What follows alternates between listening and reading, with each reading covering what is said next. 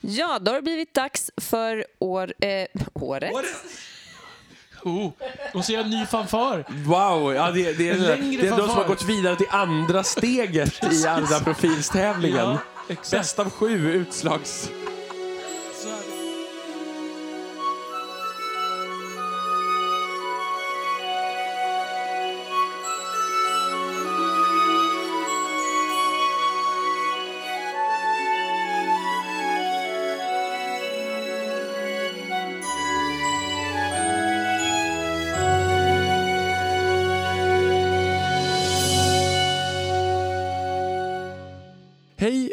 välkomna till det 25 avsnittet av Tolkienpodden. Och i och med att det här avsnittet kommer ut i början av maj så har vi alltså släppt avsnitt i två hela år nu i och med det här avsnittet.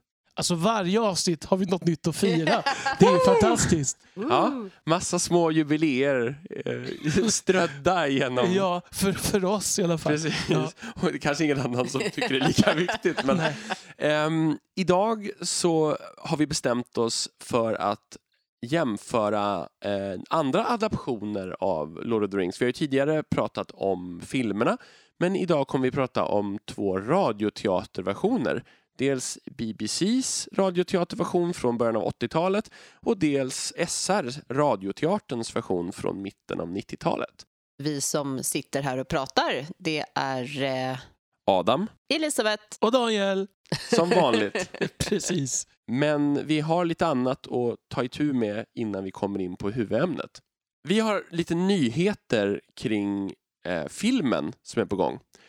Och det handlar om det svenska släppdatumet på bio. Och det var ju betydligt senare än vi hade hoppats. Ja, det blev ungefär som jag raljerade om hur det var när jag var liten. Att, Ja, ja, filmerna de kom ett halvår senare i Sverige. mm. Och det blir ju ganska exakt ett halvår senare. Nej, inte riktigt. ja. Jag tar i lite grann. ja men men- det, istället för 10 maj som det väl blir i Finland så eller var det till och med lite tidigare än det så är det 27 september i Sverige. Och, och frågan är, det här känns som både bra och dåliga nyheter på något vis. Eh, maj är ju fruktansvärt hektisk månad, så att Ja, alltså precis. Vi, vi kommer ha större möjligheter att kunna släppa ett specialavsnitt om den här filmen när den väl kommer. Ehm, men nu är det inte bara vi som finns som är Tolkien-fans i Sverige. Nej. Ja, så är frågan vad det beror på. Jag vet inte hur det här fungerar riktigt. Om det är filmbolagen som bestämmer eller om det är de svenska inköparna som, Mm. som bestämmer. Om det är Filmstaden, Jag vet detta inte. SF eller... Men jag tänker att Sverige har väl ändå en ganska livaktig Tolkien-scen så det känns ändå som att man inte borde underskatta efterfrågan på filmen. Nej. Ja, vi får väl se. Eh, men det är ingenting att göra åt. Det är bara att hålla ut till september. gilla Och förs- läget. Försök inte läsa för mycket, om man inte vill då, spoilerrapporter från Nej. utländsk media.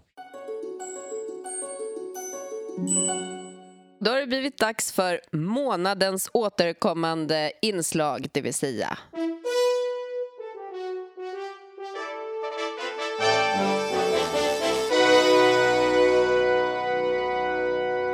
Vem är månadens Arda-profil, Adam? Den här gången bestämde jag mig för att gå tillbaka till Silmarillion, vilket jag har gjort ett par gånger förut, men det var ett tag sedan nu. Och eh, jag bestämde mig också för att ta en kvinnlig karaktär. Eh, och den här månaden valde jag en karaktär ur The Children of Horin. Ehm, men, och där finns det ju faktiskt ett antal ganska viktiga kvinnoroller. Vi har Horins mamma Morwen, vi har hans syster eh, Nienor. Och, men jag bestämde mig för att gå på en lite mindre känd karaktär just för att det skulle uppfylla kriterierna för månadens Arda-profil. Eh, så jag bestämde mig för att ta Torins släkting Airin. Och Torin är ju i den här berättelsen son till Horin Thalion som är eh, ledare för Hadors hus, en av de här människoätterna som strider på alvernas sida i Silmarillion. Och de lever i det nordliga landet Dorlomin eh, som en sorts eh, vasaller till eh, alvkungen Fingon som styr över större området Hithlum. Och um, Horin Thalion drar ut till krig och kommer inte tillbaka. Uh, och sen börjar Torins olyckor efter det kan man säga. Och historien handlar om hur Torin um, reser fram och tillbaka eh, genom livet eh, ständigt förföljd av den förbannelse som mörkrets första har lagt över hans pappa. Och en av de här resorna så återvänder Torin hem till Dorlomin. Och det sker efter att han har varit i alvstaden Nargothrond eh, och den har fallit.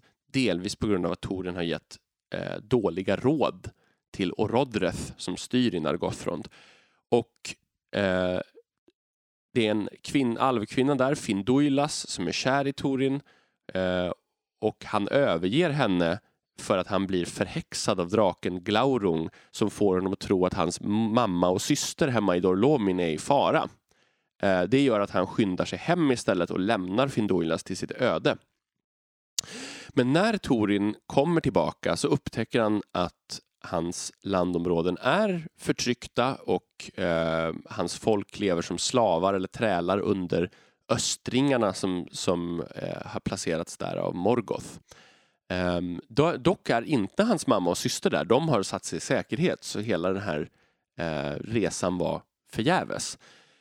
Den han träffar där är sin släkting Airin och vi vet inte exakt hur de är släkt med varandra. Nu, börjar, nu minns jag ju vem hon är. Mm. Mm. Det står att eh, hon en, var nära släkting till Horin Thalion eh, och hennes pappa hette Indor, det är det vi vet. I en tidig version så är Indor eh, farfar till Tor, men det är han inte längre i den senare versionen.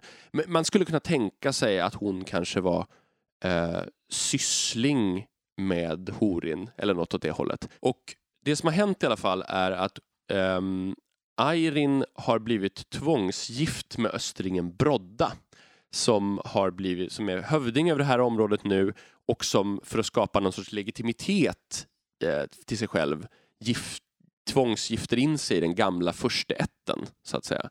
Eh, och hon är då eh, hon har i hemlighet under de här åren försökt hjälpa Torins mamma Morwen och hon har liksom agerat eh, lite grann mot eh, förtryckarna men, men i väldigt mycket under ytan kan man säga. Det som händer när Torin kommer är att han konfronterar Brodda, får ett vansinnesutbrott och slår ihjäl honom. Um, vilket dömer Airin, skulle man kunna säga. För hon inser att eh, nu måste jag antingen fly eller dö i någon sorts hämndattack när, när östringarna hämnas Brodda, så att säga. Um, och Torin säger att ja, du var född till en du var född till en snällare värld. Jag kommer ihåg när jag var liten och du blev rädd för en, för en, eh, en hund som skällde. Sådär säger han till henne. Och är ganska nedlåtande. Um, och sen han ber henne komma med honom men hon säger nej, jag skulle dö i, liksom, i, i vildmarken. Då stannar jag hellre här. Eh, Torin blir ledd av en del andra män ut ur Dorlomin och sen på avstånd så ser han eh, Irins hall brinna. Och först tror han att det är östringarna som har kommit och undrar varför de har tänt eld på hallen och då säger de andra männen nej, nej, det är Irin själv som har eh, bränt sig inne eh, för att slippa liksom, den här hämnden. Eh, och att du har, du, många misstar försiktighet och tystnad för brist på mod, så att säga. Um, och då uppmanar de honom också, kom inte tillbaka igen förrän du har liksom, möjlighet att befria oss. Nu har du bara satt alla i, på pottan. ja, i större, ännu större problem än Mm. vad de redan var i. Så att säga. Och en av de här personerna som är med i den här scenen eh, tidigare då är också Sador, den gamla eh, Labadal. Ja. Labadal. Eh, som är alltså Torins, eh, ska man säga, barndomsvän. En, en eh, halt man som, som jobbade åt hans pappa som var lite av Torins Alfred-figur skulle man Ja, kunna men det säga. måste man ju säga. Ja, Ja. Alfred och Emil inte alltså. Men, Honom, eller, Morwen är inte så förtjust i honom. nej, precis. Men, men han är en av dem som säger att han måste gå. Liksom och så.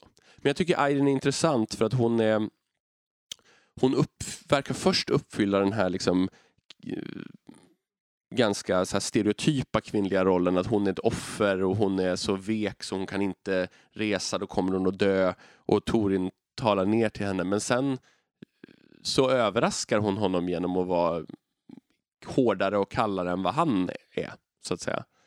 ehm, när hon bränner hallen. Ja. Ja. Men begå självmord. Ja. Som det står här då eh, så säger Torin They have fired the hall. To what purpose is that?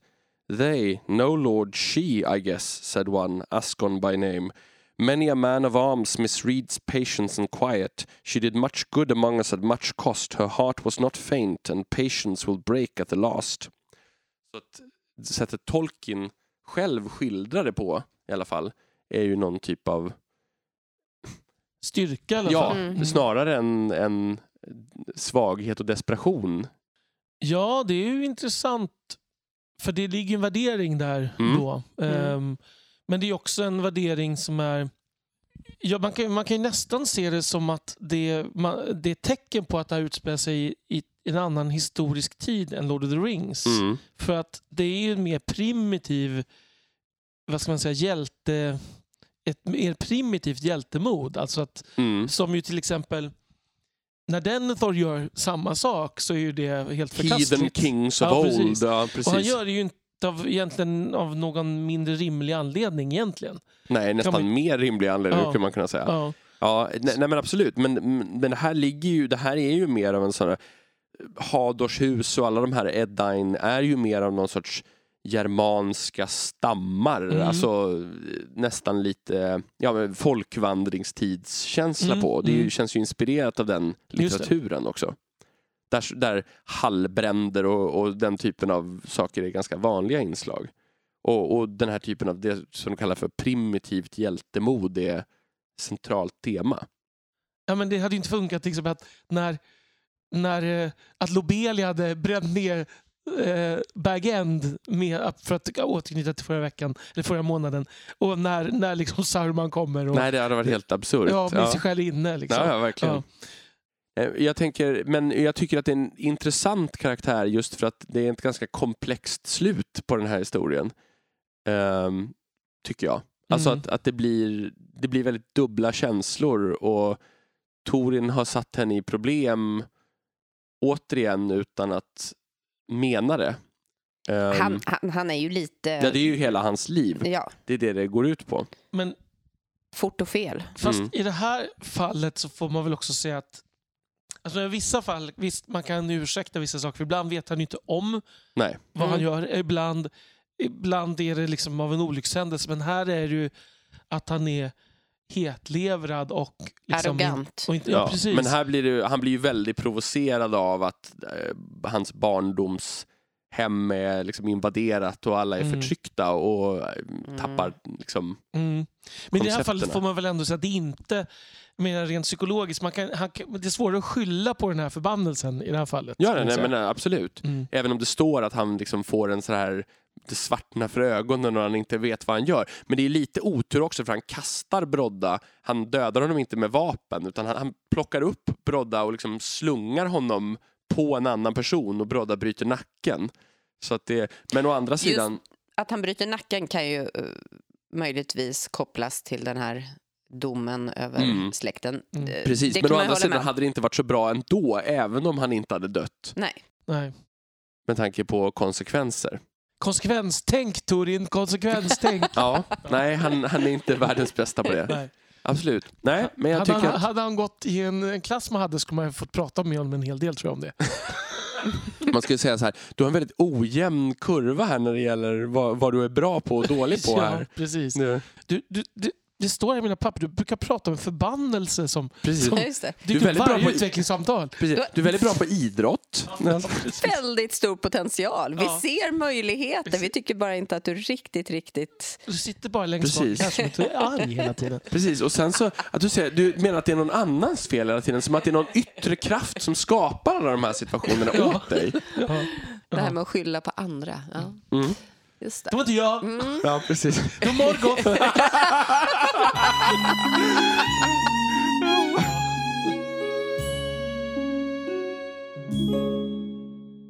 Då ger vi oss i kast med eh, månadens huvudtema, alltså radiodramatiseringar av eh, Lord of the Rings. Och vi kommer ägna oss helt åt de två mest kända i Sverige får man väl säga. Nämligen BBCs version från 1981 och Sveriges Radios version från 1995. Det finns också Um, engelskspråkiga fanns den från 50-talet som är försvunnen. Inte finns kvar. Den är försvunnen? Ja, så man sparade ju inte saker på den här tiden. Det är ju helt galet. Det är ju det är massa så gamla tv-program som är borta för alltid till exempel för att man inte bevarade. Det var ingen mening med att bevara saker. Lite sorgligt. Ja, Ja, verkligen. Så var det på den tiden. Det är enklare att spara saker nu. Ja, Mm. det är sant. Eh, och sen finns det en amerikansk också, vet jag, som, eh, eh, som inte jag har hört. Sen eh, finns det ju faktiskt en radiodramatisering av Bilbo, en svensk, Mm. eh, som är från 70-talet tror jag, men den kommer vi inte heller prata om. Och ehm, jag var en av de här som när Sagan om ringen gick i radio så följde jag den. Liksom jag satt med kassettband och spelade in varje avsnitt för att kunna lyssna på dem igen. Det gick en sommar jag för mig. Det här. Du, Ehm, du var väl 18 när det här kom? ja. Eller fyllde 18 den ja, jag, sommaren? ja, jag var 18. Om det var på sommaren så var jag 18. Mm. Så det var ju verkligen eh, man säga, det var ju något att se fram emot. Det var ju innan Peter Jackson-filmatiseringen måste man ju Mm. komma ihåg. Det enda det som fanns som jag hade upptäckt det var ju, alltså det var ju Bakshi. Eh, och den här BBC-versionen fanns men den hade inte jag hört då. För det var Nej. ju ja, det var svårare att, liksom få veta sådana saker 1995 än vad det är idag. Mycket svårare. Ehm, Så den där sommaren, om jag nu minns rätt, och där satt man med lilla kassettbandspelaren och spelade in radioavsnitt. Underbart. Det är fint, det är en annan tid. Ja, det är en Mm. annan tid. Och, och tyckte väl då att det var fantastiskt, som jag minns det. BBC-versionen hörde jag inte förrän ganska mycket senare, tror jag. Jag hörde båda versionerna ganska sent. Eh, radioteatern för några år sedan för att jag fick låna den av Daniel eh, och lyssnade igenom den. Eh, och BBC har jag faktiskt lyssnat på för första gången nu inför avsnittet. Och för min del så måste jag säga att eh, väldigt sent för att jag har lyssnat in båda nu, Ja. helt enkelt. Men då är det färskt i minnet å andra sidan. Ja, så kan vi se det. Så det betyder att vi har lite olika perspektiv kanske också Mm. på det. Eh, Så hur och när man upplever saker. Då är det ju så att den här BBC-versionen den gjordes från början i 26 stycken halvtimmeslånga avsnitt som sen klipptes om till 13 stycken timavsnitt, ungefär alltså Mm. timavsnitt. Och som sen igen, och den versionen har inte jag hört, klipptes om till tre långa, alltså som följde böckerna. Oj, Eh, med Mhm. nya inledningar. Eh, som, Jaha. ja, som jag, de har jag inte hört. Det här gjordes i samband med fil- att filmerna kom. mm, okej. Eh, för att casha in lite, tror jag. Eh, den, och eh, den här svenska versionen den är också då i 13 stycken timmesavsnitt. Mm. Det Just känns ju inte helt som att det är en slump då kanske. Nej, Eh, får man väl säga. Och den svenska dramatiseringen följer ju såklart Åke Ormarks översättning eftersom det var den översättning som fanns då. De har ju valt att hålla sig till den även i de fall det är i princip rena felaktigheter och så. Men ja, och inte suttit och jämfört med originalet och hållit på och ändrat tror jag. Eh, och, och som alltid när man gör en eh, dramatisering så, precis som i filmerna, så är ju frågan vad har man kvar? Vad tar man bort? Hur förhåller man sig till materialet? Och, ehm, eh, och som radio är ju ett, bara ett auditivt medium, mm. får man ju säga, till skillnad från film, så måste ju allt berättas eller illustreras med ljud. Och in, det går inte bara att visa saker som man kan göra i en bok eller säga i en film. nej. Och det gör också att det ofta tar lite längre tid. Mm. Eftersom i en film kan man visa någonting i två sekunder och sen så är det en Mm. väldigt lång beskrivning färdig. Mm. Ja, exakt. Och om- man kan ju också säga att nu var det ju lika lång tid, men de har ju faktiskt valt att ha med lite olika saker. Mm. Mm. Som jämförelse kan man ju tänka hur långa Peter Jacksons filmer är sammanlagt. Ja, de är väl förlängda versionerna av de tre Lord of the Rings blir 11 timmar tillsammans ungefär. Mm. Så det är ju i, samma härad i alla fall Mm. i, i längd, även lite kortare. Men som du säger Elisabeth, eh, vad man väljer att ha med och så här, det, det blir ju och även för att knyta till det Adam sa, att det kan ta längre tid, men kan också gå snabbare för att vissa saker blir helt ointressanta i en radiodramatisering, typ slag. Mm. Eh, fra, alltså i, i långa sjok Ja, i ja, ja alla fall. verkligen. Ehm, så de scenerna är mycket kortare än i Peter Jacksons filmer. Ja, de är ju ofta så här en minut långa i, Ja. i radioteatern. Mm. Och de väljer ju ibland att ganska snyggt så här, sammanfatta, återberätta, föra storyn vidare utan att Mm. gå in på för mycket detaljer, men ändå nämna att det händer Mm. eh, på ett sätt som jag tycker kanske att de lyckas... Ja, men som, som man eh, skulle ha valt själv att göra om man skulle, Om man ska sitta där sitta och radio. försöka Mm. planera en pjäs Mm. eller någonting. Ja, jag vet. Mm. Jo, men absolut. Men ska vi gå igenom lite grann då sådär, de, de två, vad, de, vad det är de har tagit bort och vad, är, vad de fokuserar på sådär. Mm. Båda klipper väl Tom Bombadil till exempel? Alltså, Stackars Tom Bombadil. Tom, stackars Ja. Tom, han får aldrig vara med. Det, Nej. Brian Sibley kan vi nämna som gjorde manuset, eh, eller inte ensam, han, han var en av två som gjorde manuset till den engelska versionen. Han motiverar ju också det med att, eh, att när man var tvungen att stryka var det bättre tyckte han att stryka saker som vi kunde ta bort i sin helhet Mm. än att försöka hin- få med korta snuttar av väldigt mycket. Det som skiljer däremot det är ju att den ena versionen har med alverna i Fylke. Gildors. Mm. Grupp, ja. precis. Eh, Precis. Och det är den svenska versionen som har det. ja, och in, de andra har klippt bort dem helt. Och den andra har istället med, jag tänker, jag tänker att det är parallellt, de har istället med Farmer Maggot. Mm.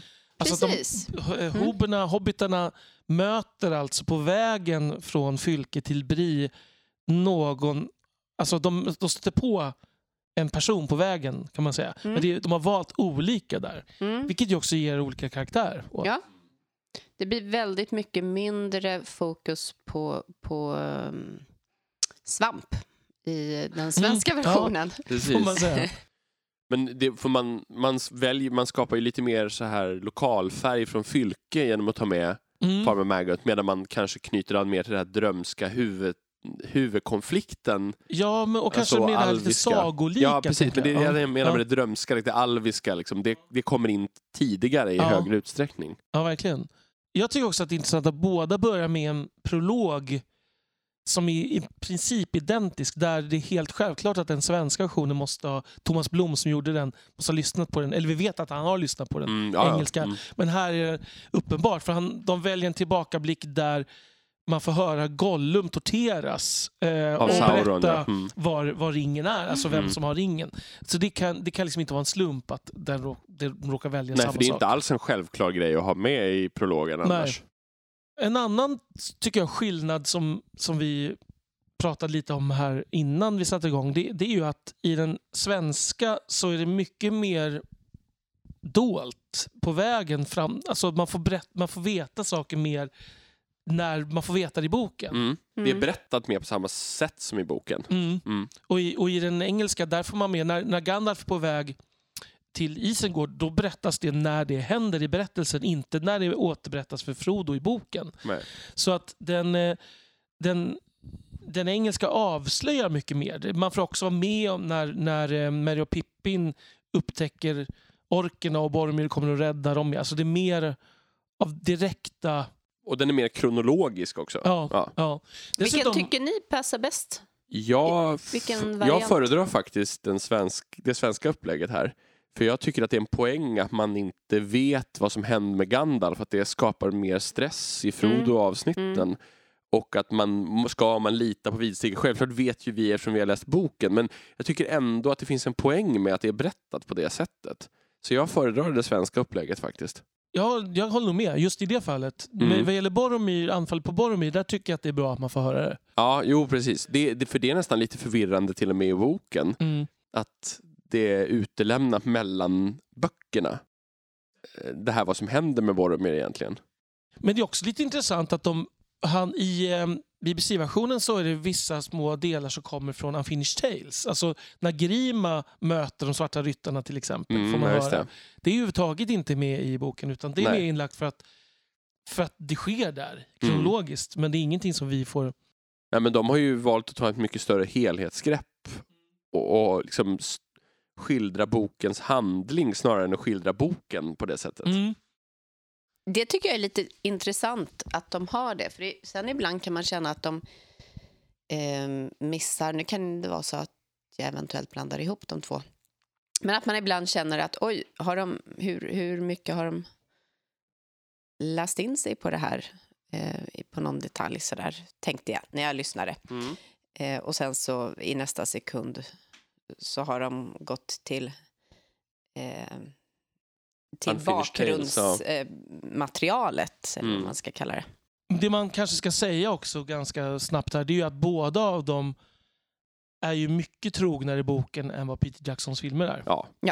Att de är ju, alltså dialogen, inte alltid, men i många fall är hämtad direkt från Mm. böckerna. Dessutom finns det ju en berättarröst i båda som också är direkt hämtad ofta Och det från, måste från man ju nästan ha i en radioteater. Det är nästan omöjligt att berätta en sån här historia utan en berättarröst, tror Mm. Det är jag. förvånande snarare att de har ändå visar en viss återhållsamhet i att inte använda den för mycket. kan Mm. jag tycka. För att det skulle kunna vara lätt att falla tillbaka på att förklara mer med berättarrösten. Men Eh, jag tycker ju att de gör sånt väldigt bra till exempel vid rådslaget, i den svenska mm. vid rådslaget. Istället för att dra alla de här bitarna Mm. helt och hållet så får berättarrösten sammanfatta. Först, för en del var det obekant med den här berättelsen men för andra, ja, men dra ihop det Ja. lite snabbt och lätt istället för att behöva lyssna på ja, är ju 30, ett väldigt 30 lång- minuters...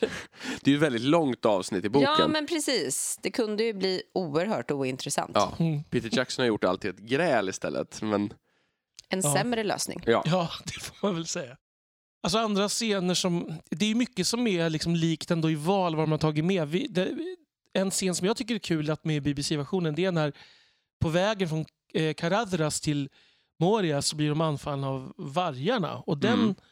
den scenen den, den är ju en sån här scen som jag nästan glömmer att den är med i boken. precis. För att den är Mm. klippt i båda filmversionerna eller Ja. kända Mm. filmversionerna. Och den är ju inte med i Svenska radioteatern. Nej. Och, nej, men absolut. Men det är faktiskt ganska... Jag tycker för att de framstår också ganska tydligt då att de är jagade av någonting som är... Det är inte, det är inte bara vanliga vargar. Liksom, nej, för är de ju, är, liken är borta. Ja. Ja. mm, så att jag gillar den scenen. Mm. Om vi hoppar raskt fram, den kanske... Det kanske största klippet, märkbara klippet för oss som har läst boken i, eh, i den svenska versionen är ju att man tagit bort slaget vid Helms Deep.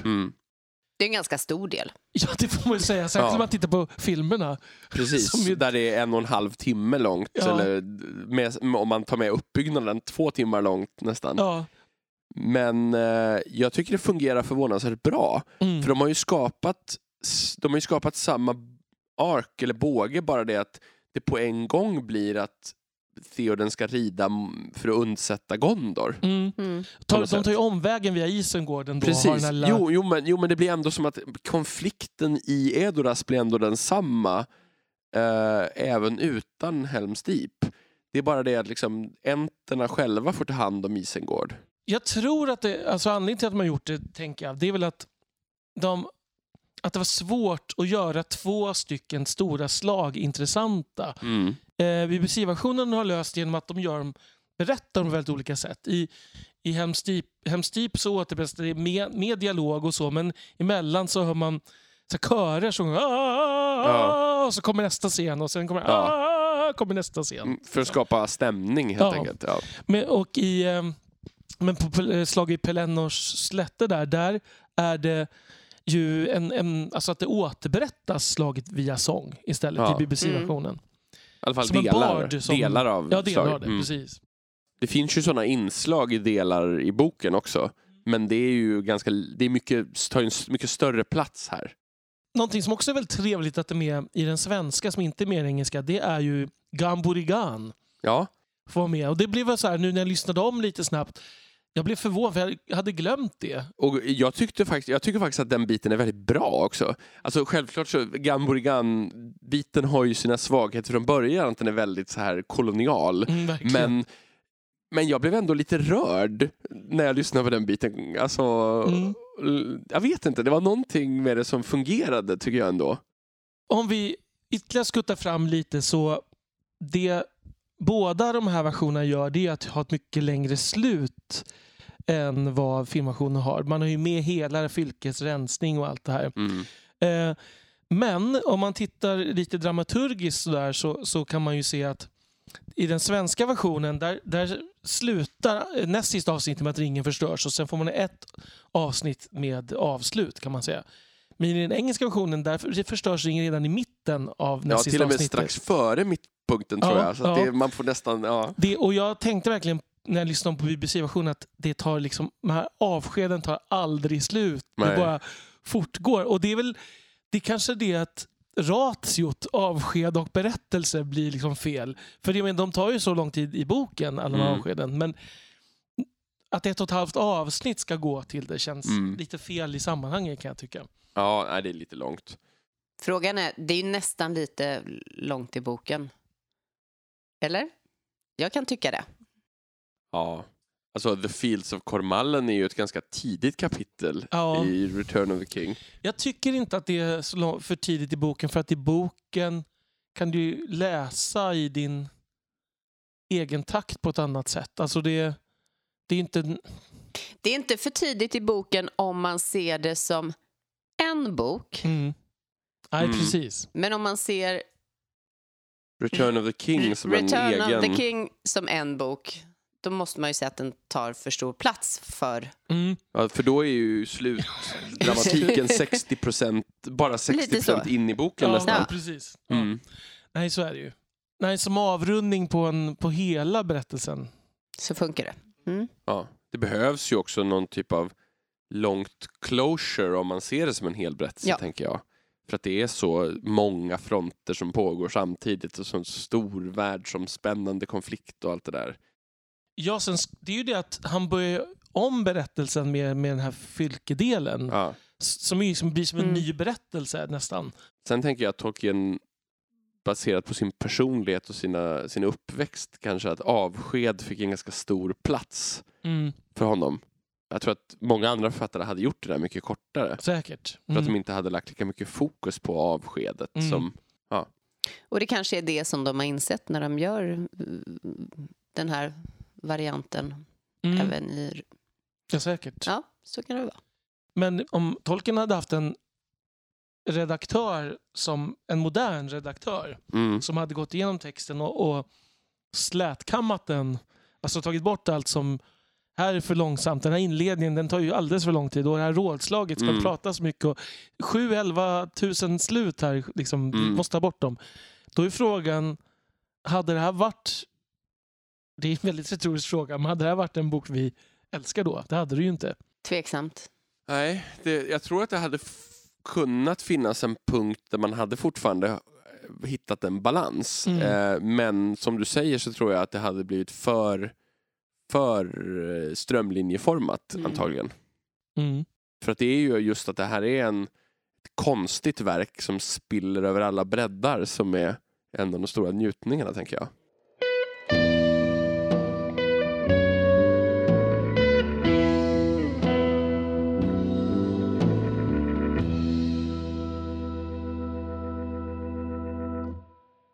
Ska vi gå över till skådespelarinsatser eller snarare röstinsatser? Eh, röstskådespelare, vad Mm. kallar man det hela? Skådespelare Det är de skådespelare ju fortfarande. Ja. Ja. Även om de inte syns. Ja, precis. Eh, och eh, ska vi börja med han i hatten, Gandalf? Han i hatten. Ja. Ja, det är ju eh, i den engelska Michael Horden Mm. Och i den svenska är det Per Myrberg. Mm. Michael Horden är, tror jag för svenska lyssnare, mest känd från Ivanhoe där han spelar Cedric, den vresiga gamle saxaren som går omkring och muttrar om the noble Athelstan. Och, Ja, just det. Eh, och, Ivanhoes pappa alltså. ja. Ja. och Per Myrberg, ja, han har ju gjort väldigt mycket, men han är ju Mats Sebastian i Lilla Sjöjungfrun. Om man ska ta någonting. Ja. Ja. Men, men Ja. det, är liksom, det är två um, stora etablerade teaterskådespelare. Det är Mm. överlag mycket etablerade teaterskådespelare i båda versionerna får man säga. Ja, och jag tycker båda gör bra ifrån sig. Eh, även om jag tycker Michael Horden är bättre eh, överlag. Eh, jag tycker att båda, eh, framförallt Michael Horden kanske blir lite för mild i de snälla passagerna. Men jag tycker han är väldigt bra i när det är dramatiskt. Alltså, ja, och samtidigt så är det ju en styrka att det finns det här spektrat på Mm. Gandalf. För han Absolut. har ju hela det här spektrat i sig.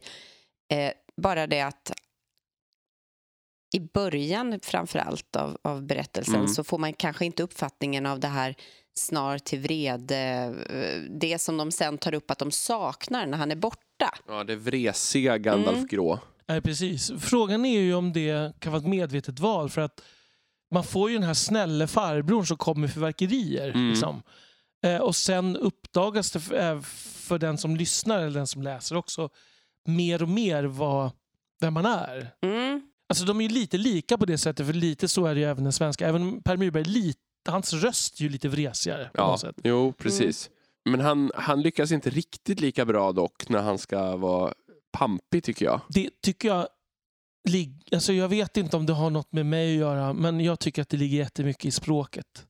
Att du tycker att det är svårt att ta här kommer du inte förbi på samma ja, allvar. liksom, eller? eller generellt att det här, det som Erik Andersson hade problem med när han skulle översätta det, det patetiska, som han uttryckte det. Mm. Att det blir patetiskt på, på det moderna sättet på Mm. svenska. Det som funkar på engelska blir, kan bli jättelöjligt på svenska. Men är det för, för att vi är svenskar eller Han- upplevs det han hade en teori om att det är för att den svenska modernismen gjorde sig liksom av med hela det språket. Mm. Sa Erik Andersson. Det, det ligger någonting i det. Vi, det. Jag tror inte att det ligger i språket. Jag tror att det ligger i hur språket har använts. Liksom. De, Mm. Så att det, det, det tycker jag går igen i alla de svenska skådespelarinsatserna. Att det, det är svårare när det blir episkt och storslaget. Jag kan ju ha vissa invändningar ibland när det inte är så episkt och storslaget. Men det handlar kanske inte just om Gandalf. Sen så har vi ju i början av historien pratandes med Gandalf, en del har vi ju Bilbo. Och Bilbos svenska röst får mig bara att tänka på Bamse. Det låter verkligen som berättar... eh, Som Olof Thunberg. Ja. Ja, Ja, det här är ju en annan så här Dramaten-legend, Ingvar Kjellson, som ju spelade teater upp till han var drygt 90 i alla fall. Jag tycker att hans tolkning är lite mer, vad ska man säga, alltså Bilbo blir lite mer patetisk. Alltså att han är lite Mm. mer så här, ja, jag har lite i fickan och så, åh, jag har fått, Mm. åh, förlåt, nej. Alltså så, Jag tycker han framstår som äldre, framförallt. ja men Ehm. lite, man får lite mindre respekt för Bilbo i den svenska versionen tycker jag. han, han är äldre redan, redan i början. Ja. Precis. För det är ju mer rätt Mm. när man träffar på honom igen ehm, andra omgången, Ja. så att säga. Mm. Då är han ju en Ja. dement farbror. Ja, men på ett helt annat vis. Ja.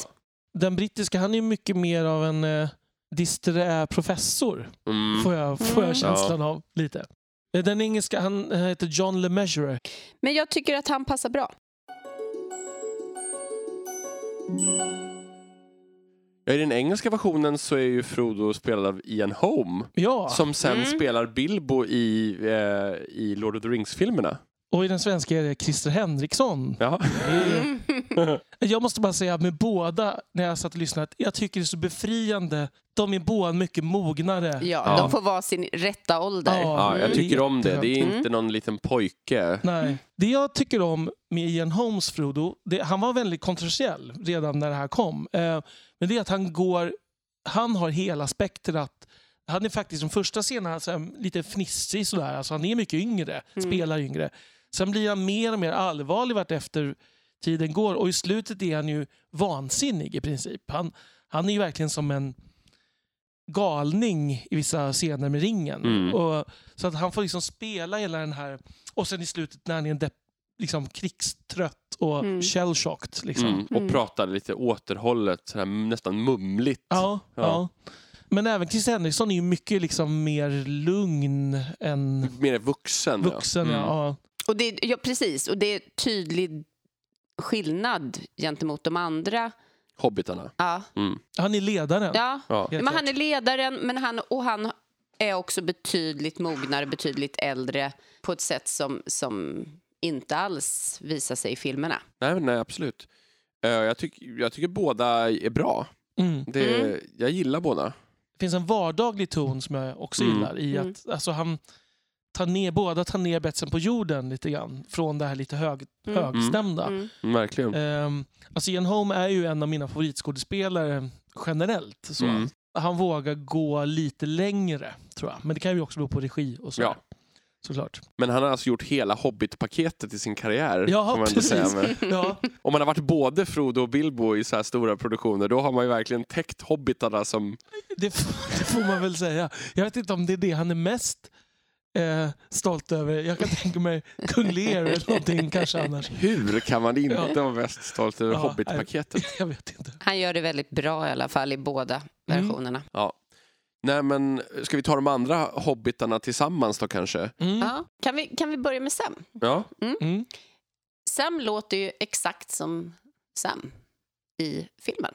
Det var så här att Peter Jackson delade ut den här till alla och en var som jobbade med filmen. Mm. Han tyckte det här var en bra dramatisering. Mm. Så att man kan ju tänka sig att Sean Astin tog, som ju är amerikan, han kanske särskilt lyssnade sig in Ja. på dialekten. Så Ja. kan man tänka sig. Jag tycker ibland så är det så att man nästan tänker hopps, Mm. det här var ju samma. Men det är också det, han är ju väldigt tydligt dialektal här också, nästan ännu mer ibland än vad Sean Astin är eftersom han härmar ju dialekten. Mm. Liksom. Ja. Mm. Men det är ju lite West Country. Ja, han får väl också vara, alltså, ha lite större känsloregister än i filmerna får man Ja. väl säga. Tycker Mm. jag. Alltså, han, får vara, han, kan ju vara, han får vara lite mer snarstucken i vissa scener än Mm. vad, som han är i Mm. boken. Mm. Men han får ju också vara... Jag tycker väldigt fin den här scenen när han, liksom, där han ska välja att gå vidare Mm. utan Frodo. Mm. Den scenen gillar jag väldigt mycket i den här versionen. Det är ju eh, Bill Nye eh, och han spelar den här avdankade rockstjärnan i Love actually. Mm. Bland Eh, mycket bland, annat. Bland mycket annat. Han är väl också Ah. väldigt bra skådis. Mm. Men det här, han är ju inte typecastad i den här rollen får man säga. Eh, Men det är också före han slog igenom. Han var ganska okänd Ja. den här tiden. Och han, han refereras ju alltid till som William Nye. här. Ja, precis. Han har inte ens fått sitt smeknamn. Nej. När man pratar om Sam måste man ju prata om relationen med Frodo ganska mycket tycker jag. Jag tycker deras interagerande funkar väldigt bra. Alltså Sa- Wi- William Nyes och Ian Holmes. Mm. Alltså, Mm. De funkar väldigt bra Mm. ihop. Eh, jag får ju liksom vatten på min kvarn. Jag gillar ju den här triangeldramat med, Med Gollum. med Gollum. Mm. Och jag, och jag tycker att det blir liksom lyfts ännu lite mer i den här versionen så att jag tycker att det är ännu lite bättre i förhållande till det andra än vad jag tycker i böckerna. För att jag tycker att de spelar ut det väldigt, väldigt bra. Mm. De ger liv till det på det sättet som du hade tänkt dig när du läser? Ja, eller? det är psykologiskt trovärdigt. Man förstår det här även om det inte sägs. Man förstår att Frodo vill inte, han känner igen sig i Gollum. Mm. Han vill inte, alltså... Det är, Han vill inte trycka för hårt heller. nej, nej. Och samtidigt som han kan bli väldigt sträng ju. Ja. I, i, så att jag, jag, jag, jag köper det. Och Sam ser och blir livrädd. Och Sam i den svenska versionen är ju Peter Harrison. Ja, Och det kan ju låta nästan lite lustigt så här till en början. Men han, är ju, han gör en jättebra Sam tycker jag. Absolut. Det, jag tror att det kan låta, låta lustigt, särskilt liksom för Så ska det låta så ska, generationen. ja, exakt. Mm. Innan, innan var han ju säga, bara skådespelare, Mm. mm. citationstecken. Då måste ju han ha varit betydligt äldre när han spelade in. Ja, det måste han ha varit. Men får det ändå att låta trovärdigt på något vis? Där tycker jag att Åke Omarks översättning är det som, som lägger hinder. För att det är väldigt mycket, Ja. om- jag får säga så, det här, Mm. det där. Det, Mm. det, hela det sättet att formulera sig på är ju väldigt Omarkskt, hela, Mm. hela hans Mm. replik. Precis, och det ligger i vägen. Sam har ju mycket dialekt och det blir ju svårare att översätta rakt Ja. också. Ja. Men, Mm. Absolut. Men det är också kul att ehm, Peter Harrisons pappa spelar Gaffer Gamgee. Mm. Mm. Så, John Harrison. Ja. ja. Jo, men, och jag håller med om att Peter Harrison gör väldigt bra. Han gör ju, väldigt, han gör ju honom väldigt mänsklig Mm. och um, så. Jag gillar honom också. Hittills har vi bara varit positiva. Um, Mary och Pippin då? Jag tycker Pippin är bäst i den engelska och Merry är bäst i den svenska. Ja, jag håller med. Mm. I den svenska är det ju eh, Anders Ekborg som gör Merry och Steve Kratz som gör Pippin. Pippin. Och han är Steve Kratz är lite mer så här tecknad filmfigur blir det lite känslan av tycker jag. Ja. I den engelska är det Richard O'Callaghan som gör Mary och John McAndrew som gör Pippin. Jag vet inte vilka de är. Nej. Det jag tycker om med den svenska så är det ju att det hörs ganska tydlig ål- liksom, åldersskillnaden mellan Mary och Pippin. Mm. Eh, och pe- pe- ja, men verkligen. På ett sätt som jag tycker att man kanske missar i filmatiseringen till exempel. Ja. Eh, att, att här blir det två olika eh, hobbitar med, med helt eh, olika drag och olika åldrar och olika mognadsnivåer. Ja, men precis. De, de har fyra olika personligheter Mm. de mejslas Mm. ut. Mm. Ehm, ja, de är lite mer... Alltså, I den engelska tycker jag låter så här. Pippin låter som jag tänker på honom. Mary låter som han försöker härma hur Pippin låter. Mm. Alltså det är någonting han försöker lite tillkämpat Ja. ungdomlig och positiv. Jag- jag Och det blir fel hela, alltså, eh, överhuvudtaget. Dels att han ens för, skulle försöka härma Pippin skulle Mm. ju kännas som ja, att gå bort sig från början. Sen tycker jag Frodo och Pippin har en, i den engelska har en väldigt bra så här, relation i början när de liksom skämtar med varandra och sådär. mm. Det, det, fun- det är också väldigt lättflytande. ja, men det är hans yngre släkting som han kan Precis. skämta De lite med. retas lite med Ja. varandra och sådär.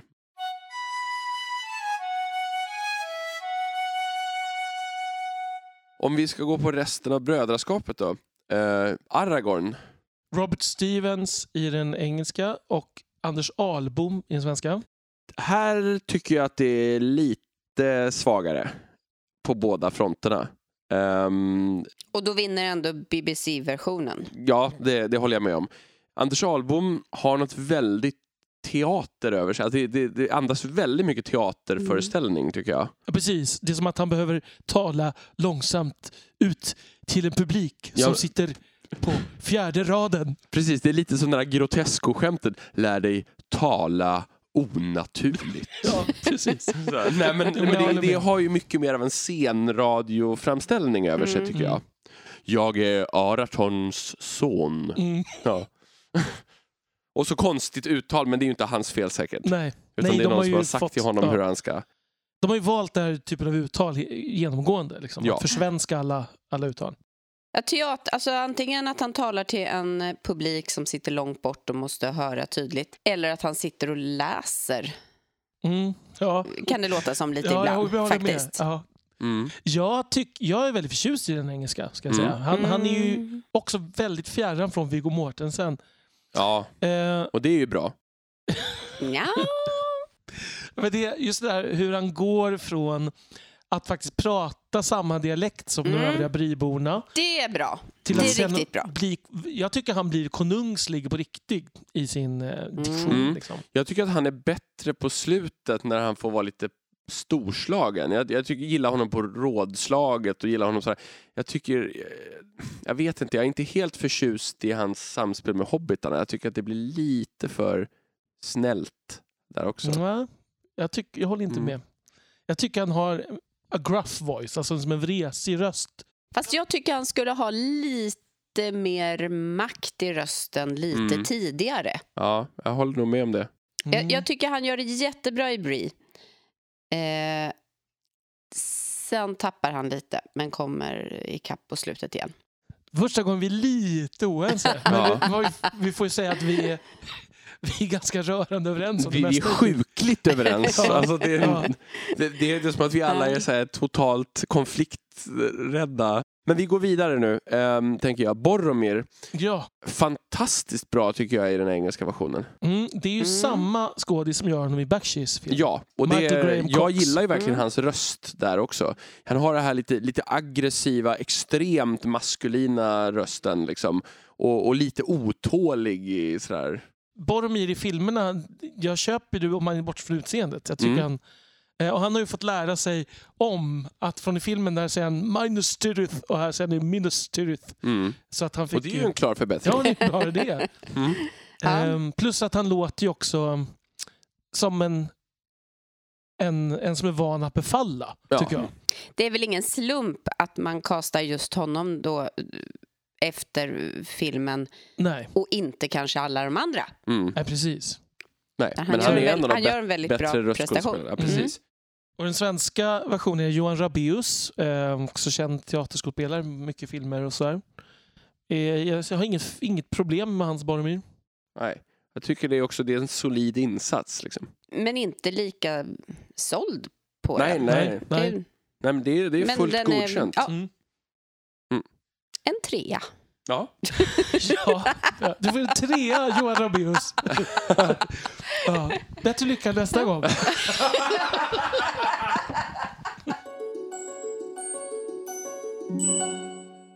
Legolas och Gimli har vi kvar i brödraskapet. Legolas som spelas av David Collins i den brittiska och Stefan Ekman. Eh, bror till Öster Ekman kanske? I alla fall Osäker. den samma släkt. Mm. Ja, vi kan ta Gimli och säga skådisarna på en gång. Douglas Livingstone i den engelska och Thomas Hellberg i den Mm. svenska. Och, och med Legolas, tyvärr, alltså Stefan Ekman, det funkar inte så bra. Alltså jag, jag skulle vilja säga så här. Min bild av hur alverna ska tala så är det att det ska låta ganska musikaliskt. Mm.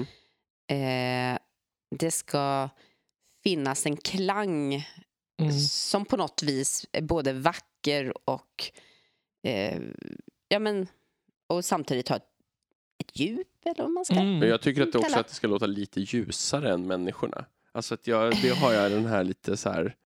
Det, Mm. det vet jag inte, men det ska låta på ett helt annat sätt. Definitivt än den svenska versionen, Mm. men faktiskt även än, än den Mm. Mm. engelska.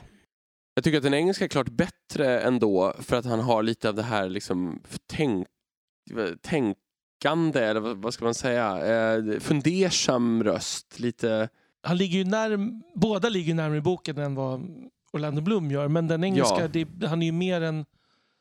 Vad ska man säga? Jo, men man, en äldre, äldre varelse på Ja, något sätt. Men, precis. men jag håller med Elisabeth, jag tycker ingen riktigt har den här just klangen, klangfullheten i rösten som... Men, men den engelska är bättre än Orlando Blooms röst tycker jag. Men jag är Är osäker det på... bättre fåglarna? Jag tycker Ja, inte att och de det tycker- är det som tycker jag. röst, det tror jag inte. Det är väl mer vad Ja, men det kanske det ligger i regin då, det är Ja. möjligen. Mm. Men, men jag tycker att liksom den här skildringen av Legolas är bättre än, än Jo, Orlando det jag. Bloom-skildringen Men det är jag. mer en manusfråga skulle jag Ja, det är det kanske. Fast där skulle jag också gå in och säga att jag tycker att de har missat den här delen på samtliga alver. Mm. Jag tycker de missar det med Glorfindel, jag tycker de missar det med Gildor, jag tycker de missar... Alltså jag tycker att de... Alltså, jag tycker Elrond är bra i den engelska versionen. Men jag tycker att den här biten med hur alver ska låta är någonting som de har Mm. tappat någonstans i casting. Är det så att det är svårare att hitta den här typen av Ja. klangfull, melodisk, musikalisk röst som man är ute efter? Jag vet inte. Det är möjligt. Man kanske letar på fel ställe. Ja. Mm. Men det kanske är om man framförallt söker bland teaterskådespelare kanske Mm. man hittar ett annat sätt att prata på. Men de borde ju å andra ha klangfulla melodiska röster kan jag tycka. fast jag tycker många manliga teaterskådespelare har den här mer dundrande rösten Mm. som inte passar så bra för alverna tycker jag. Mm. Ja, Många skulle kunna göra schyssta Gandalf. Ja, Mm. det tror jag också.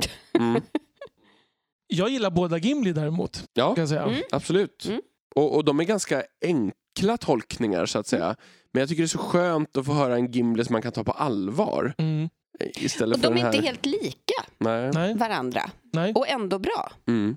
nej, precis. Den, den eh, svenska, han är lite mer eftertänksam. Han, han blir väl, väldigt förundrad av Galadriel, måste man säga. Alltså han, Mm. man har, han spelar ut den liksom, Mm. relationen väldigt fint, tycker jag. Mm.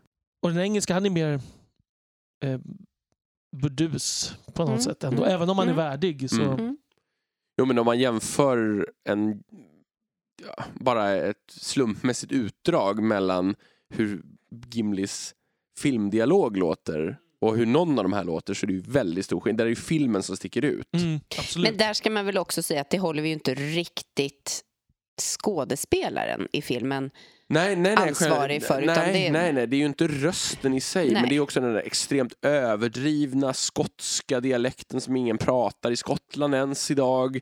Det är den här lite så här, nej men det är ju, alltså de, den, det, det är de här så här, ehm, den, ja, det fåniga, lite korkade manus, Mm. alltså, Men det är ju den här comic relief-grejen Ja, helt enkelt som, som inte finns här. Mm, Jag tycker vänskapen mellan Legolas och Gimli är ju bättre i, i den brittiska. mm, Helt klart. Men det kan ju också bero på att Legolas är bättre. ja. Eller det kan ju vara så att de har lyft den mer därför att den sticker ut. så. Ja, och Helms Deep är med. Ja. Det är ju förstås en, Och det är ju en viktig del Viktig i del deras svenskap. story arc. en viktig person är ju Gollum. Och i den engelska är det Peter Woodthorpe som spelar honom, samma som i Bakshi-filmen. Och i den svenska Rolf Skoglund. Eh, jag tycker att Peter Woodthorpe gör det ju väldigt bra. Mm. Han är ju nästan lika bra som Andy Serkis. Jag tycker att den är bättre. Tycker du det? Peter ja, han kanske är Peter Peter bättre. Woodthorpe är min Gollum. Ja. Ja, men jag tycker Ah. att det som är bra med honom är, jag kan, jag kan ju köpa kanske att han till och med är bättre, men han, han är lite mer hotfull. Mm. Han, han har lite mer mörker i rösten. Han, men alltså det, det kan jag också göra. Andy Serkis är ju jättebra skådespelare men han har ju det här att han ska prata med den här rösten hela tiden. Mm. Så han var tvungen att dricka massa konstig Mm. grej för att, för att rösten skulle hålla. Mm.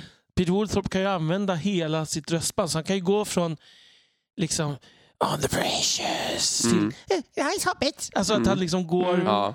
Han har mer att spela med då, för att han behöver liksom inte förställa sin röst på samma sätt. Nej. Jag tycker om båda två, men jag, i det här fallet så kanske jag tycker att eh, filmatiseringens är så klockren så att den, den är svår att ta, ta sig ifrån för mig. Jag tror att det kan bero för mig också på att jag, Gollum var en av de grejerna jag tyckte, alltså framförallt rösten då, om med Bakshis film. Mm. Ehm, att Just den liksom, för det här är återigen, då, det är ingen slump att Mm. han fick... Gör det en gång till. Nej, utan, Nej. För han gör ju verkligen... Jag tror ändå han satte ribban på många sätt. Mm. Liksom, Mm. för, för, Det märks ju att Andy Serkis har lyssnat på, på den här innan Mm. han gjorde sin tolkning. Mm. Absolut. Ehm, den svenska är ju inte dålig, men det är lite mer Björnes magasin över rösten. mm, alltså jag är ju väldigt förtjust i den också, ska jag säga. Jag är inte helt såld på den. Det är för mycket bebisröst under väsandet för mig. Mm. Det är, det är lite, lite så här... Nej, nu, nu får vi inte... Nej, nej. Mycket så, den typen av... Det är inte riktigt lika mycket falsett. Nej, men det, det finns en sån här...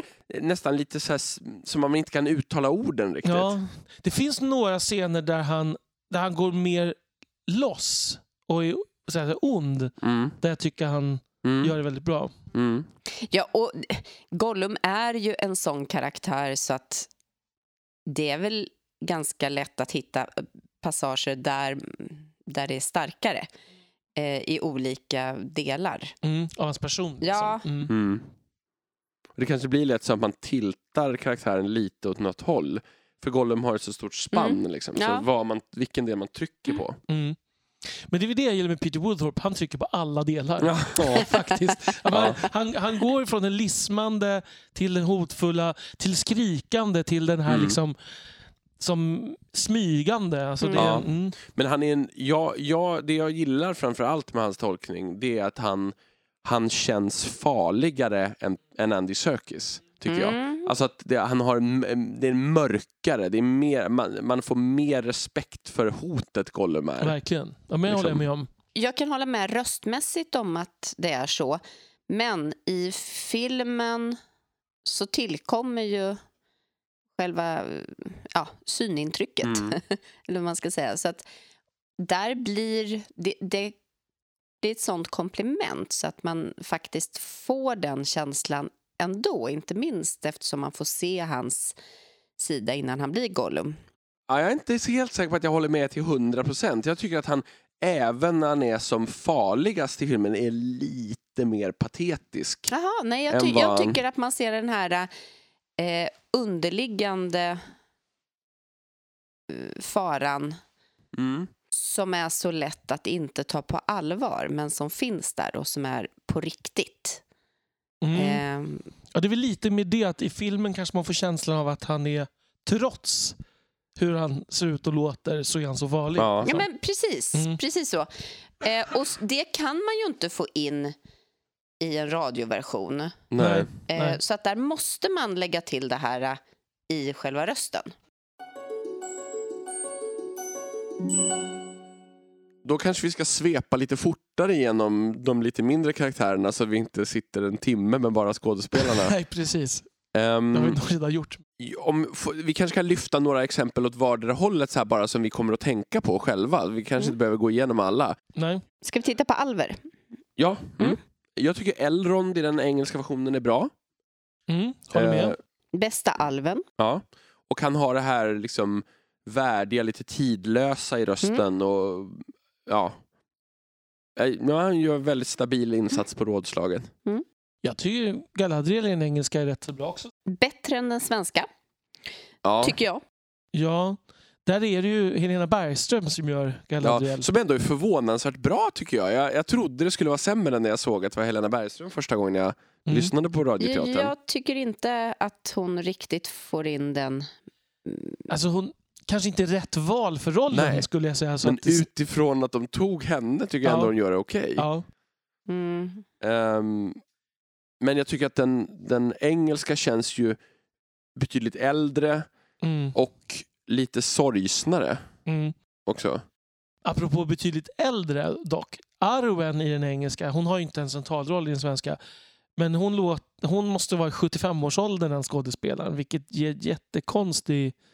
Jag får väl, alltså, Kärleksdynamik. Ja, alltså, visserligen är ju även Aragorn ganska Ja, hon är gammal. ju mycket, mycket äldre i förhållande till Ja. Aragorn i Mm. berättelsen. Men röstmässigt tänker Ja. man ändå att hon ska ha en yngre och klarare röst. Ja, ja, ja. Jag tycker man att hon ska låta som att hon är 25-30 fortfarande. Mm. Förutom något. Men det är det där som är så svårt med Alven. Man ska samtidigt ha det här visdomsdjupet och låta ung samtidigt. Mm. Ja, verkligen. Och det är Ehm. väl där som jag inte riktigt tycker att då Helena Bergström klarar. Nej. För hon låter bara ung. Ja. Mm. Mm. ja, men det håller jag med om. Ja, just det. Första alven som snackar loss i den svenska versionen eh, är ju redan i fylke. Och Gildor låter ju inte riktigt... Eh, jag tycker han låter helt fel om vi ska vara ärliga.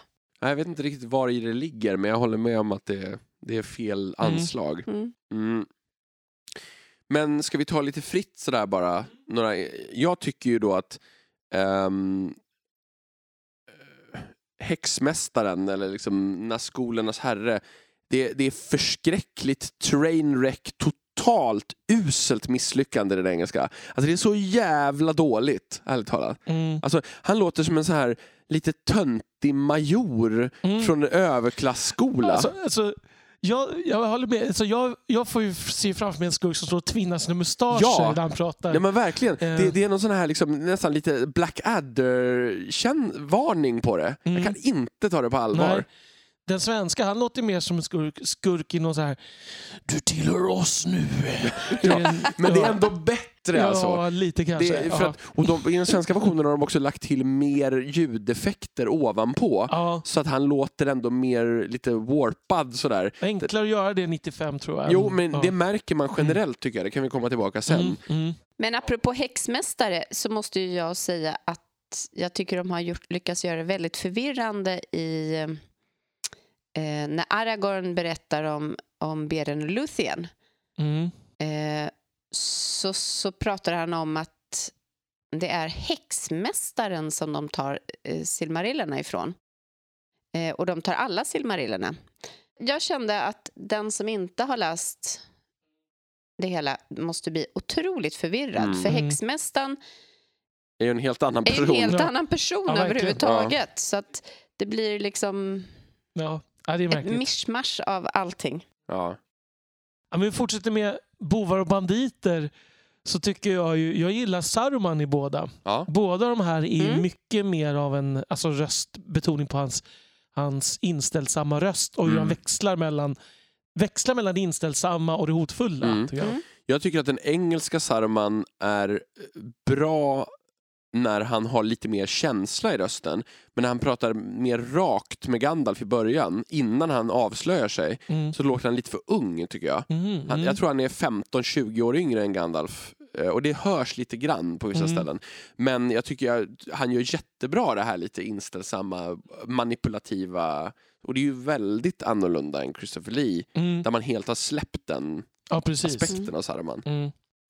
Och det är ju återigen just det här att kunna ha flera lager blir så viktigt. Att man Mm. kan låta och sen ändå visa på att det finns den där riktiga tyngden, eh, makten bakom Mm. som, som går igenom plötsligt. Bara som en eh, så här, övergripande så tycker jag att orkerna i den svenska är bättre än orken i den engelska Mm. faktiskt. Ehm, Det tycker jag också. Sen annars de här liksom de här gamla farbröderna, alltså Denethor och Theoden, där de, de är just lite svåra roller. Det funkar ganska bra tycker jag generellt. Men, men de har det här högtravande att förhålla sig till. Mm. Ehm, Jag tycker Theoden är bättre än Denethor i den engelska. mm, Eh, men han är inte lika mäktig alls som, som vi får i filmversionen nej, sen. nej, han är ju mycket yngre i Han är mycket också. yngre, det är ju klart. Ja. Men samtidigt så tror jag, jag tycker även i Bakshi's film att han lyckas vara mer storslagen eh, i de riktigt stora sådär. Sen så kan ju det vara en regibit. Jag skulle önska mer dån och nästan skrik på honom i de här episka passagerna. Ja, vi måste ju nämna Ernst Günther som lavskägge. Ja, Eh, som ju, Ernst Günther, alltså, ni minns säkert hur jag ser honom framför mig, han har en kal gäss och stort rött skägg. Eh, och, och det var han som gjorde att den här sidan svenska serien blev 13 avsnitt istället för 12. Nu, nu ska jag läsas. citatet här ur texthäftet. Det är nämligen så att Enter talar långsammare än någon nu levande regissör kan föreställa sig. Eh, så det var tänkt att vara 12 avsnitt och de förlängde han till pratade så 13. otroligt långsamt. eh, men jag tycker han är fantastisk, måste jag säga. Mm. Eh, den, eh, ja, där, där, jag tycker han bräcker den, den engelska. Ja. Ja, det håller jag med om också. Och på något sätt kan jag tycka, om man säger överlag, om vi inte har några fler enskilda skådespelarinsatser vi vill ta upp, att det är förvånande hur många svenska insatser som är så bra ändå. Det är ju några, de flesta som vi har, alltså, som vi har klagat på rejält har ju varit de svenska, men det är ändå så här det finns ganska många som jag verkligen köper Mm. och jag tror att det är, Mm. det är mycket svårare på svenska. Mm. Jag, alltså, jag håller med. Det, det är just att det låter ofta hyfsat naturligt. Ja. Och sen så måste man ju säga att de är bra trots att alla vi tre har invändningar mot många av, av uh, Olmarks... Ja, hur, Mm. hur dialogen är Ja. översatt och... Mm, Så att absolut. trots allt så är vi imponerade. Mm. Men så är det ju också, jag menar 1995 var det här typ gräddan av svenska Ja, det är alla som är riktigt, Ja. riktigt bra fick vara med.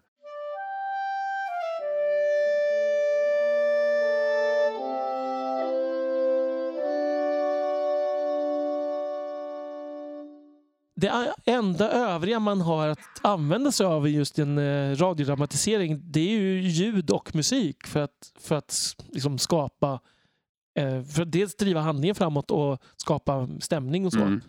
Ehm, och eh, där finns det ju en, del att säga. Verkligen, de är ju väldigt olika Mm. på de här punkterna. Mm. Mm. Om vi börjar lite med musiken så är det ju väldigt olika typer av musik. Ja, den engelska musiken är komponerad av Steven Oliver och det är den här typiska, alltså från den här tiden och lite senare också brittisk tv-musik. Alltså det är en, som en liten orkester kan man Mm. säga. Alltså det, det är som en symfoniorkester fast du har mycket färre instrument Precis. i alla stämmor. Jag tycker att det känns som en sån här som en pastoralstämning som anstränger sig för att vara episk. Ja. Lite, jag förstår vad jag menar med det. det, det är väl liksom storleken på orkestern Ja. tror jag som gör Mm. det. Det lät inte jättepositivt. Nej, nej det, det, det lät kanske hårdare än vad jag tro, menade, men jag, ty, det är samtidigt, jag tycker att det finns någon typ av så här lite herrgårdskänsla över det här. Mm. Liksom, över hur musiken låter. Jag undrar om det hade funkat med liksom Howard Shore-musik i en radiodramatisering. Jag tror att det hade blivit overbearing. Vad säger man? Ja, det Alltså, tror jag också. Det hade blivit för Mm. mycket. Som anglofil har jag ju sett så mycket engelsk tv och, och så. Så att jag känner igen mig helt i den här världen. Alltså, det kunde lika gärna varit Narnia-musiken eller Mm. Kommissarie Morse-musiken. Eller alltså all, Mm. all den, den tidens brittiska dramatisering hade den här typen av musik. Och det är alltid liksom, det är välgjort och sådär men det är också lite liksom mindre än vad Mm. man använder van från filmer. Ja. Liksom. Mm. Men ändå alltid, var alltid så här noga, det ska, det ska vara en liten orkester. Mm. Det ska inte vara några små syntar eller nej, något nej, sånt nej. där. nej, absolut. Sen så tycker jag ju att det här temat, det som kommer i slutet och början, det är mycket bättre än en del av musiken i avsnitten i Mm. engelska tycker jag. Mm. Jag är inte jätteförtjust i tonsättningarna som jag har gjort ibland. Liksom, eller, eller musiken som kommer in då och då. Så där. Jag tycker att den låter lite... Den låter för mycket viktoriansk. Men jag är förtjust i intro Ja, men den, är Eh, ju, musiken. den melodin är på bra. ett sätt som, som gör att jag inte spolar fram när, när man lyssnar det. Mm. Ja, Jag, jag är nog ganska förtjust i det mesta. Sen ibland har de ju valt lite udda. När det, varit, när det är liksom alver och sånt där så har de liksom inte gått alltid på de här stereotypa och tagit mycket liksom, vad ska man säga, det är inte harpa och klockspel som, man, som det så lätt skulle kunna blivit. Ja. liksom, utan han använder tror jag, typ så här marimbor och sånt där, så som ger en helt annan... Jag tror att han har tänkt lite utanför, så gott det går utanför ramen Mm. utifrån de förutsättningar som är. Liksom. Men det är väl positivt? Ja, ja, jag, tycker, Mm. alltså, jag gillar Mm. den här musiken. Mm. Så att, eh, eh, jag är väldigt förtjust i Gilgalads sång. Den var ju med till exempel, Mm. eller sången om Gilgalad som Sam sjunger. Ehm, jag tycker även att en del av de här vandringssångerna som hobbitarna sjunger är bra. Alltså en del av de tonsättningarna tycker jag är Mm. fina. Jag tycker dock generellt att eh, ljudboksversionen på engelska har bättre melodier. Jag tycker att det är intressant när de har tonsatt där, där man känner igen texten men de har tonsatt dem på olika sätt så att man, Mm. man tänker att det ska låta på ett sätt och så kommer en helt annan variant Mm. liksom, för att man har mm, hört boken eller från filmen. Eller Mm, från, mm, ja, precis. Om vi då jämför med den svenska som Mm. är skriven av eh, folkmusikgruppen Enteli. Alltså Enteli är ju en, eh, vad ska man säga, det är ju en typisk svensk folkmusik. Det vill säga att det är inte svensk folkmusik rakt igenom. Utan Nej. det är folk, Det har ganska mycket keltiska inslag. ja men säga. också en del att det finns en del vad ska man säga, instrument från kultur som ligger lite längre bort. Mm. Alltså det är ju den, här, den svenska folkmusiken är mycket av en världsmusik kan Mm. man säga. Och även ehm, att det finns en, att det varvas med sång och så här. Men, det, men sen finns det också att man använder saxofon till exempel. Alltså, så det finns Mm. kopplingar till svenska jazztraditionen Ja. också. Det, det finns ju en klar hippieklang i den svenska Mm. musiken tycker jag. På ett annat sätt. Jag associerar mer till så. Alltså, men jag tycker att den, den engelska är mer, mycket mer borgerlig musik. Mm. Man får den här känslan att det här är en, det här är en författare som hörde hemma i 1800-talet. Medan det, det är den här, så här hippierörelsen som upptäckte böckerna på 70-talet som, Ja. som hörs i den svenska tycker jag. Hippie tänkte jag ja, jag aldrig. tycker inte heller det är hippie. Ja, jag tycker att det finns en sån, i alla fall att, att hippies uppskattar sån musik. Att det är så här tror- folk som... Det tror inte, för den är ju, hippiemusiken är ju mycket mer populärmusikalisk och flummig. Skulle jag säga. Den är ju, här är ju väldigt, ganska stringent Ja, musik. men jag kanske har en för bred definition av hippie. Jag, jag tycker du beskriver en annan typ av musik. Jag tycker du beskriver Bo Hansson. Jaha, nej men jag menar, ja jag vet inte, jag kanske har fel bild av hippies men jag, jag, jag träffar många så här liksom övervintrade akademiker som jag tror verkligen ska älska den där typen av musik. Som, är, som är, har lite så här lätt, ja men en del var miljörörelseaktivister och lite så här eskapistiskt lagda. Eh, vi, vi får lämna, vi lämnar över detta eh, till er kära lyssnare. Nu lät det ju som att jag var extremt nedlåtande mot den här gruppen människor, det menar jag verkligen Jag, inte. jag, tr- jag tror att det är mycket mindre droger inblandade i den här Ja, musikskapandet. nej men alltså, i- jag, jag tänker, det, hippie är kanske fel ord, men jag vet inte vad jag letar hipster efter. tror jag snarare. Ja, Alltså, jag, det, jag det skulle fanns säga väl mer inte, hipstermusik. men det kanske inte Absolut. fanns riktigt då väl? Nej, Alltså, inte. Ja, men det är någonting, ja, men det, jo men det är klart att det finns en Södermalm liksom klang på det där också. Ja. Ja, jag vet inte. Hur som helst, jag är väldigt, väldigt förtjust i Entelis musik också. Jag, jag, jag Ja. generellt mer förtjust skulle jag säga. Tycker den är ännu bättre. Ja. Jag instämmer. Mm. Jag, Jag gillar den. Mer personlig. Ja. Ja, jag tycker också att den är bättre för den har en större bredd än vad den engelska har. Jag tycker den tillför mer in i, i själva... eh, Ja, men ihop med själva storyn också. Mm. Mm.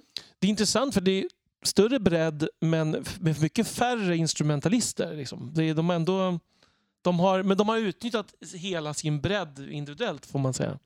Jag tycker att musiken sätter en enormt stor prägel på hela hur hela stämningen blir i de här två olika dramatiseringarna.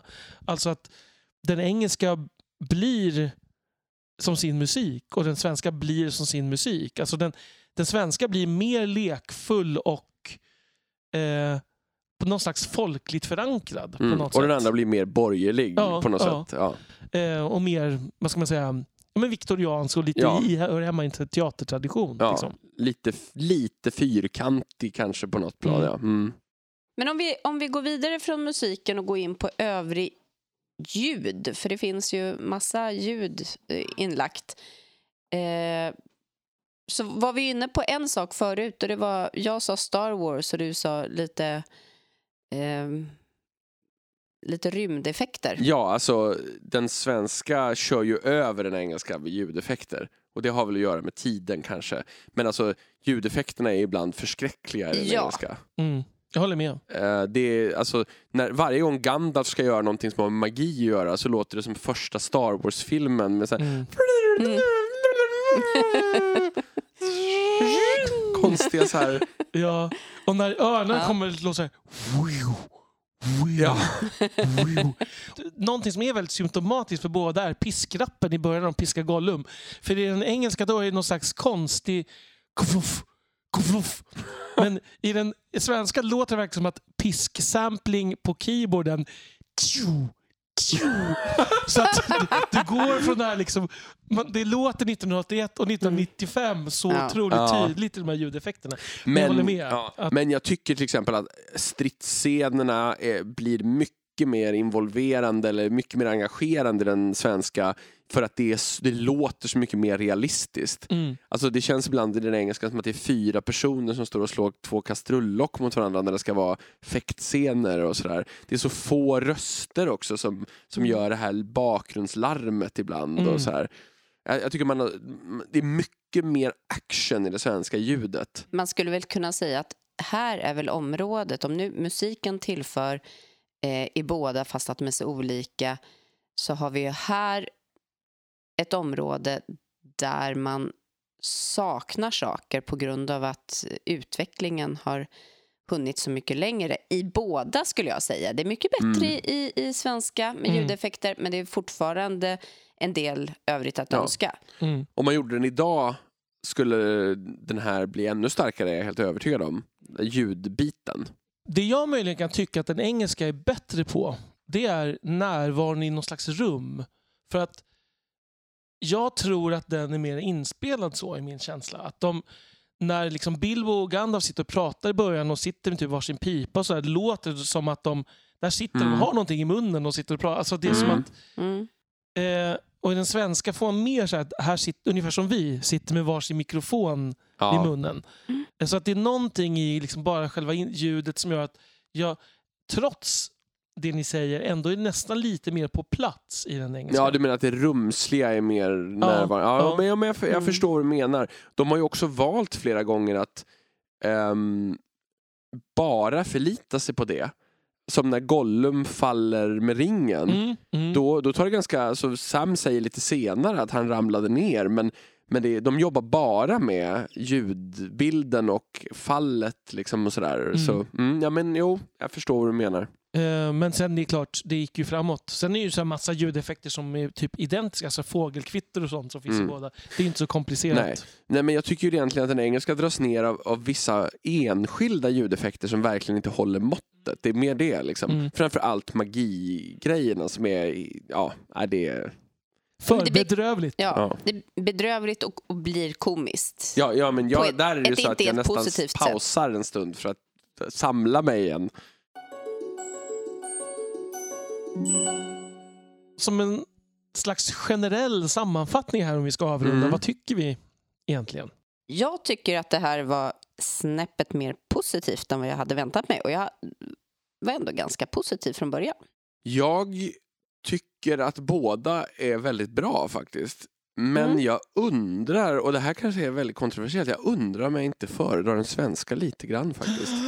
Alltså det, jag vet inte. Mm. Det, det, jag, jag tycker generellt att skådespelarinsatserna på, på gruppnivå är bättre i den engelska.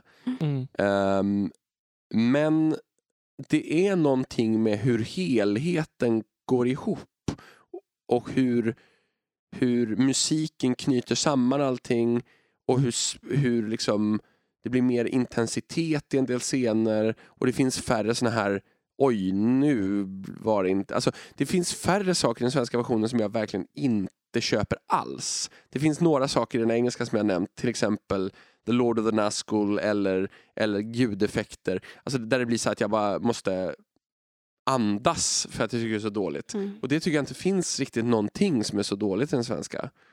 Eh, Men jag tycker att mycket av det andra är snäppet bättre i den engelska. Men Mm. det där bryter illusionen så mycket för mig. Jag förstår hur du tänker, men jag skulle nog ändå sätta den engelska versionen först, tror jag.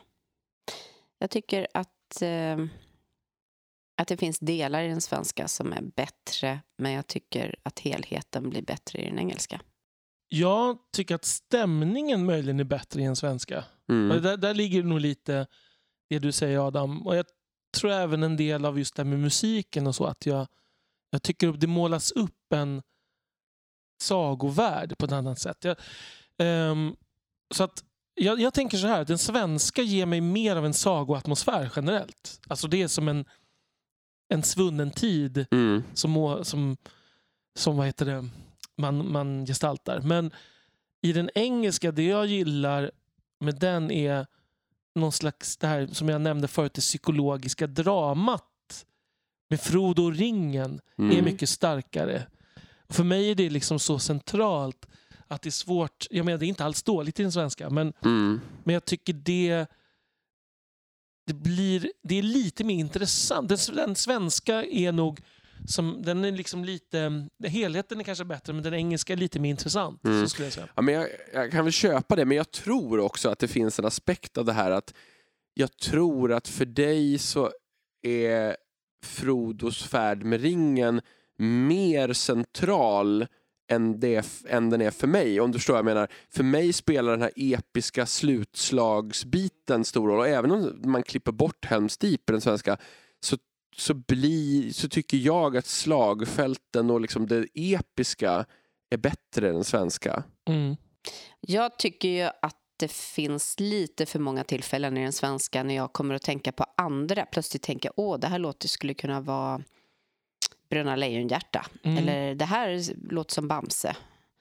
Eller nu är vi i Björnes magasin. Alltså Brödernas Nej, men Lejonhjärta alltså- är ju inte någon dålig koppling Nej, tänker jag. nej, Däremot- men det behöver Bamse inte- däremot kanske lite fel i sammanhanget. Ja, nej, men, men att man...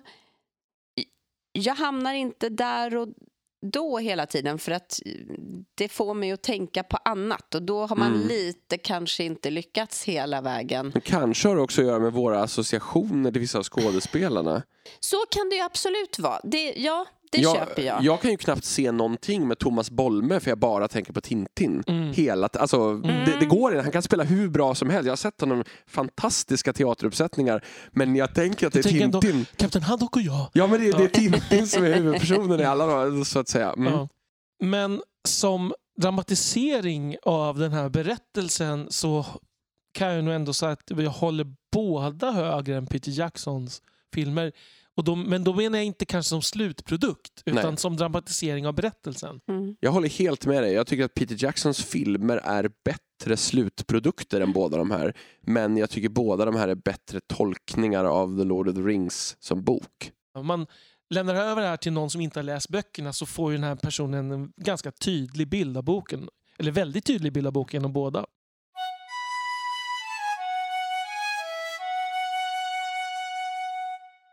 Ja, jag tyckte det här blev en intressant diskussion. Jag, men det var ungefär det jag hade väntat mig faktiskt på ett sätt. Att vi skulle landa i någon så ganska nyanserad eh, positiv tolkning av båda de här verken. Och ni som inte har hört de här måste ju såklart, och är Tolkien-fans, ni måste ju såklart lyssna Ja, på båda. jag tycker verkligen att båda är värda att, att prova på. Rekommenderas. Och eh, med de orden så knyter vi väl ihop säcken och avslutar avsnittet tänker jag. Ehm, vi hoppas att ni har uppskattat det och att för er som inte har lyssnat på de här, ni blev lite sugna på att testa. Eller avskräckta. Ja. det hoppas vi inte. Nej. Vi hoppas att om några av er har spelat i några av de här så får vi inga hatmejl Ja, om det här. Anders Ahlbom. ah, Vi ber om ursäkt, förlåt. Stefan Ekman. Ja. Ja. Men med de orden så säger vi nog hej då och lämnar över så ses vi, hörs vi igen nästa eh, månad. Tack så mycket. Hej då. Hej då! Hej hej.